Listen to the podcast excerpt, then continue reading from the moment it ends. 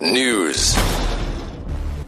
Good afternoon. Cape Town Mayor Patricia de Lille has challenged Deputy President Cyril Ramaphosa to send her evidence of alleged racist incidents in the city.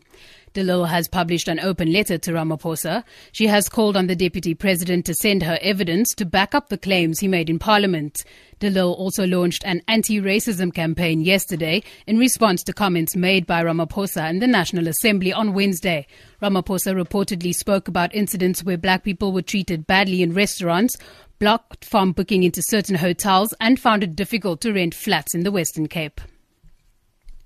Eskom says it's difficult to estimate when power will be restored to the Overstrand municipality. This comes after a mountain fire last night destroyed overhead power lines at Karwyderskraal between Hermanus and Caledon. The fire broke out on Friday but has since been contained. Eskom spokesperson Jolene Hen says maintenance teams have been deployed to install new lines. The supply to the towns of Hermanus, Stanford, Gansbaai and Hawston was interrupted due to a fault fire which damaged two of our overhead power lines. Our technical staff had to wait until the fires were extinguished and it being safe for them to actually go and operate in on the line. They are reconstructing the line. At least 10 people have died on Western Cape roads this weekend. Last night, five people died in a collision between two vehicles in Rawsonville after it burst into flames. Yesterday morning, two passengers died after a taxi drove into the Liesbeek River on the N2 into Cape Town. A crash in Goodwood claimed the life of a motorist, while a pedestrian was killed in Citrusdal.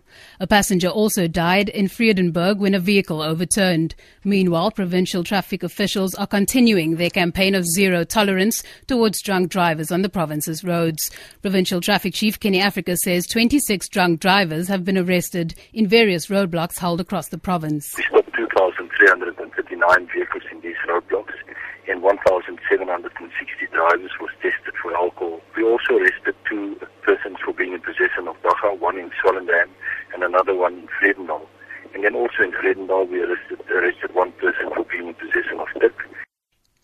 And finally, scores of disabled people who are wheelchair bound have taken part in an awareness walk on the Sea Point Promenade. Disabled People South Africa says greater adherence to current legislation, such as the 2% employment target, is needed to empower the disabled community. Provincial Secretary of DPSA in the Western Cape, Anthony George, says transport and permanent employment are among the ever present issues facing the community. We couldn't still reach out 2% um, after, after, after how many years that the legislation is there. And then they are also busy now with this public participation process now with the national disability um, legislation that they, they, are busy with.